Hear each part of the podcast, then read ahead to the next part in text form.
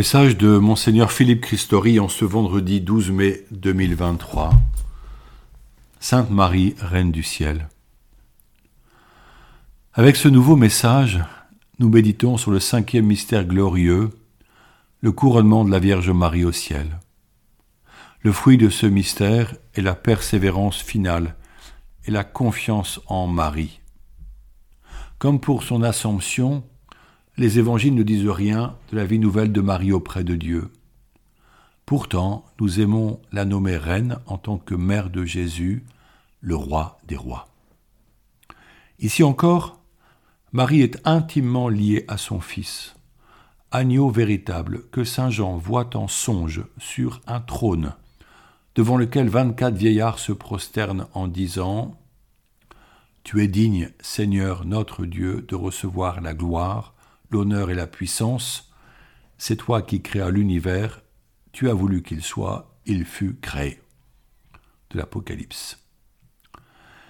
Les saints et les anges chantent au ciel la louange de celui par qui l'univers reçoit le salut. Nous-mêmes, nous reprenons ce chant avant la consécration eucharistique. Saint, Saint, Saint, le Seigneur Dieu, le souverain de l'univers, celui qui était, qui est et qui vient. Ainsi tous les saints et les saintes partagent sa royauté, au ciel comme dans l'Église ici-bas, bénéficiant par avance de sa protection qui nous garde du mal. En effet, si nous prenons la main de la Vierge Marie de manière spirituelle et au quotidien, elle nous évite bien des tracas et des péchés. La royauté de Marie, à l'instar de celle de son Fils Jésus, est au service de l'humanité. Marie a servi son Fils Jésus durant sa vie cachée, elle continue à le faire vis-à-vis de son corps, qui est l'Église. La spiritualité mariale, dorénavant si développée, vise à soutenir notre attachement à la Mère de Dieu. Ce jour particulier, alors que je rédige ces lignes, est celui de la fête des apôtres Philippe et Jacques. Or, nous nommons aussi la Vierge Marie reine des apôtres. Ces saints avaient-ils la même conscience que nous quant à la place éminente de Marie pour la vie de l'Église? Nous pensons que leur relation avec elle était différente, tout en imaginant que l'ayant bien connue et côtoyée, ils ont goûté la joie de la voir auprès d'eux comme une mère attentive et inspirante. Au sein de l'Église naissante, elle fut pour tout disciple le premier témoin de la juste attitude chrétienne consistant en la sequela Christi, c'est-à-dire la marche à la suite de Jésus-Christ. Peut-être leur rappelait-elle la figure de cette mère, de cette fils qui, sous la terrible persécution du roi Antiochos, les encourage à rester fermes dans la foi de leur père, même sous la torture cruelle des bourreaux, en vue de recevoir comme trésor la vie éternelle, dans 2 Maccabées 7. Au septième d'entre eux, le plus jeune, le seul à être encore vivant, elle lui dit au creux de l'oreille Mon fils, aie pitié de moi. Je t'ai porté neuf mois dans mon sein, je t'ai allaité pendant trois ans, je t'ai nourri et élevé jusqu'à l'âge où tu es parvenu. J'ai pris soin de toi. Je t'en conjure, mon enfant, regarde le ciel et la terre avec tout ce qu'ils contiennent. Sache que Dieu a fait tout cela de rien, et que la race des hommes est née de la même manière. Ne crains pas ce bourreau, montre-toi digne de tes frères et accepte la mort, afin que je te retrouve avec eux au jour de la miséricorde. Lui aussi sera exécuté, trouvant dans son martyr la gloire éternelle. Comme la plupart des apôtres, Saint Philippe est martyr. Il est exécuté à Hierapolis, décapité ou crucifié. Aujourd'hui, un lieu touristique de Turquie qui porte le nom de Pamukkale et qui est connu pour ses vasques blanches de calcaire. Marie est notre reine et notre mère. Le mois de mai lui est dédié.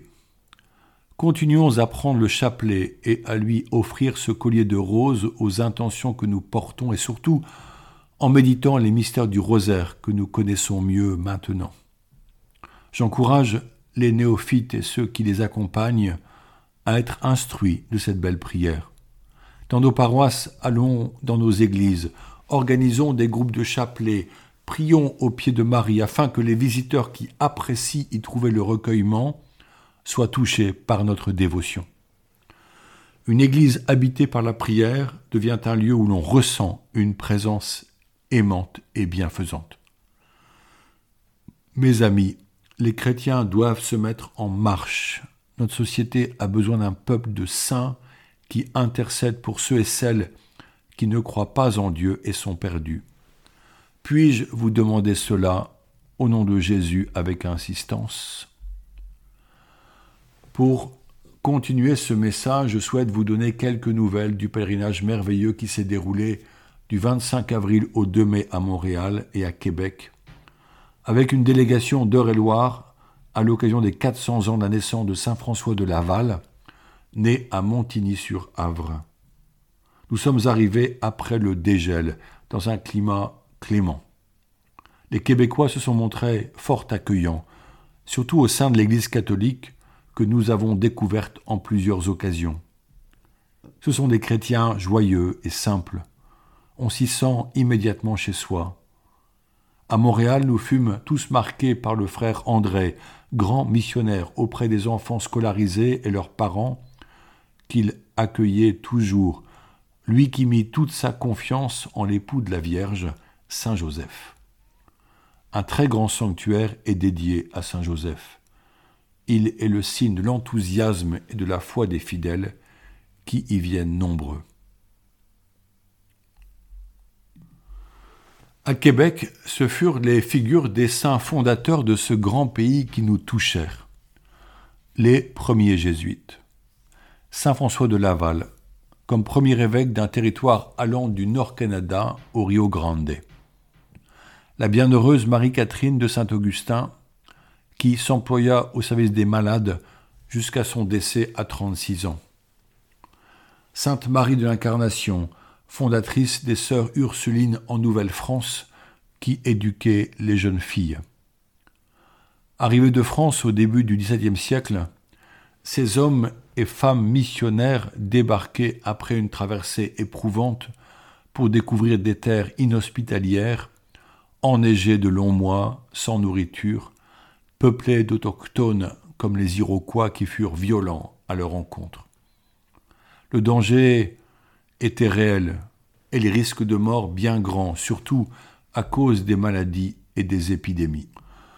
Pourtant, depuis les jésuites arrivés en premier, ils cherchaient à servir le Christ qu'ils annonçaient courageusement au péril de leur propre vie en vue du salut de ceux qui ne connaissaient pas Jésus. La grande tribu des Hurons fut marquée par les soins et l'éducation apportés par ces belles âmes. Peu à peu furent construits hôpitaux et écoles. Saint François de Laval créa le séminaire, maison de vie communautaire pour accueillir les prêtres qui s'y ressourçaient auprès de leurs confrères, avant de repartir en mission dans ces contrées si inhospitalières. Des vocations sacerdotales allaient bientôt surgir localement. Beaucoup de femmes religieuses françaises vinrent agrandir et soutenir les couvents, les écoles et les hôpitaux de plus en plus nombreux. Le pays les reconnaît comme leurs fondateurs. Aujourd'hui, ce n'est plus le cas. L'absence de vocation consacrée est cruelle et la société promeut une laïcité qui s'affirme comme un athéisme militant, excluant toute manifestation du christianisme dans les écoles et l'espace public. L'Église catholique a en propriété les bâtiments des couvents et les églises paroissiales et doit les entretenir tous, ce qui n'est pas à la hauteur des forces vives, puisque la pratique dominicale s'est affaiblie. Un quart des églises est affecté à un usage profane, et beaucoup d'édifices religieux sont vendus ou détruits. Comment conserver l'espérance et la foi au cœur de ce beau pays qui a abandonné son Seigneur pour passer aux idoles de la surconsommation, de la drogue et des fléaux terribles que sont le suicide et l'euthanasie si courants là-bas? Nous espérons un réveil des consciences. Nous attendons que se lèvent des catholiques courageux et pleins de foi, qui créeront des communautés locales vivantes et priantes pour annoncer le Christ. Certaines paroisses se motivent pour inventer des ponts entre le monde et la communauté ecclésiale. Nous avons vu que lorsque la prière et l'adoration eucharistique sont proposées largement, les fidèles reviennent. Pouvons-nous oser cela? Je joins à ce message un témoignage québécois, un chant marial composé par mon frère et ami, le père Martin Lagacé, de la paroisse Saint-Thomas d'Aquin qui nous a si bien accueillis. Certaines initiatives innovent pour se rassembler, partager la parole de Dieu. Dans le diocèse de Québec, qui compte un million d'âmes, 200 maisonnés se retrouvent chaque quinzaine pour méditer ensemble la parole de Dieu et faire le lien avec la vie des personnes. L'écriture sainte est une parole vivante par laquelle chacun se laisse déplacer, voire transformer par elle. Ces fraternités sont appelées au Québec des maisonnées. Ici, en Eure-et-Loire, certaines paroisses les proposent surtout en avant et en carême. Avant la Covid, des offres ont été faites aussi au niveau diocésain. Pourrait-on mieux développer ce concept de fraternité qui pourrait être dénommé foyer de feu?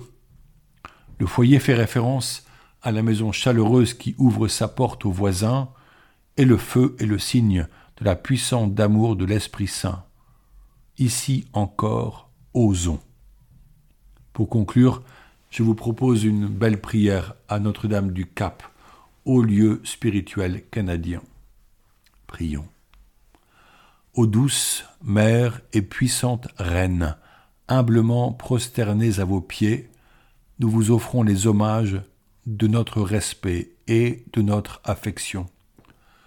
Le regard tourné vers votre béni sanctuaire, objet évident de vos prédilections, nous nous adressons à vous avec une confiance toute filiale, assurés d'obtenir cette faveur que nous vous demandons.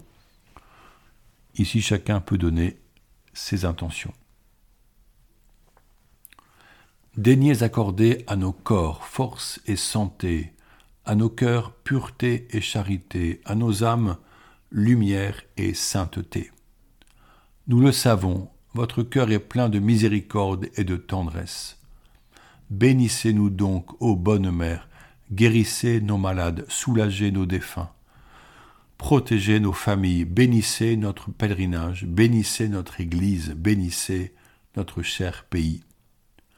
Notre-Dame du Cap, Reine du Très Saint Rosaire, faites que nous vous aimions de plus en plus ici-bas, pour vous aimer éternellement au ciel avec votre divin Fils Jésus. Amen. Bonne journée.